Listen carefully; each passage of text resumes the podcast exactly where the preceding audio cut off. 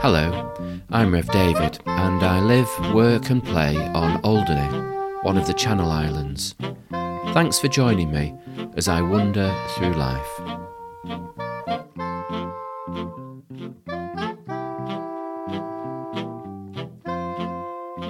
I know you'll find this hard to believe, but I did something pretty stupid last week. I went to have a look at all the sandcastles that were made for the annual sandcastle competition.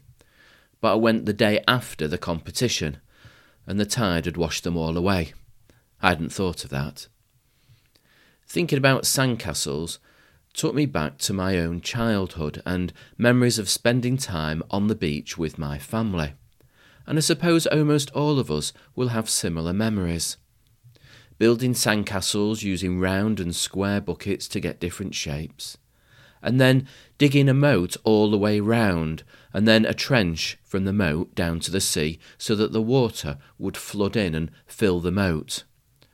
And while waiting for the tide to turn and start coming in, we'd have a go at burying my dad in the sand, or we'd go and queue up for ice creams.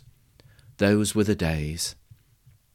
Funny how I don't remember squabbling over who would have which bucket and spade, or the days on the beach when it was raining and cold, or only managing one lick of my ice cream before it fell off the wafer cornet and went splat on the pavement.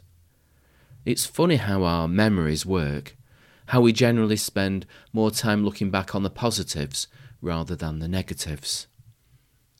Anyway, all this talk of sand reminded me of a parable that Jesus once told about two builders a wise builder who built a house on foundations of rock, and a foolish builder who built his house on foundations of sand.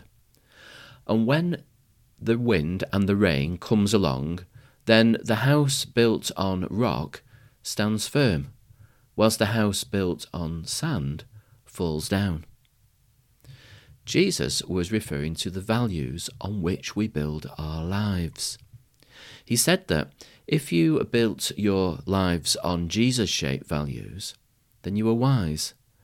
And if you didn't, then you were foolish. But what about us today? Most people are not brought up as Christians, as Jesus followers. Does that mean that they're all foolish? I don't think so. Because Actually, lots of the values that Jesus promoted love and grace, peace and justice everyone can get behind them, and much of what our schools teach and what we learn at home is either the same or very similar. I suppose the difference for me is that it's important to have an objective set of values, some clear markers of what's right and what's wrong to base my life on, because otherwise I might just make it all up to suit myself. And if everyone did that, then I think we could end up in a big mess. What about you? What values have you built your life on? Where did you get them from? Have you passed them on to anyone else? Do they cause you any difficulty, or do you find them helpful? So many questions. So I'll stop and offer this as a thought for Friday. Today or this weekend, as you go about your business, have a look out for building sites. And when you see them, have a look at the foundations. And then have a think about the foundations for your life. Or don't do any of that and simply head for the beach and enjoy yourself building sandcastles and eating ice cream. That's it for now.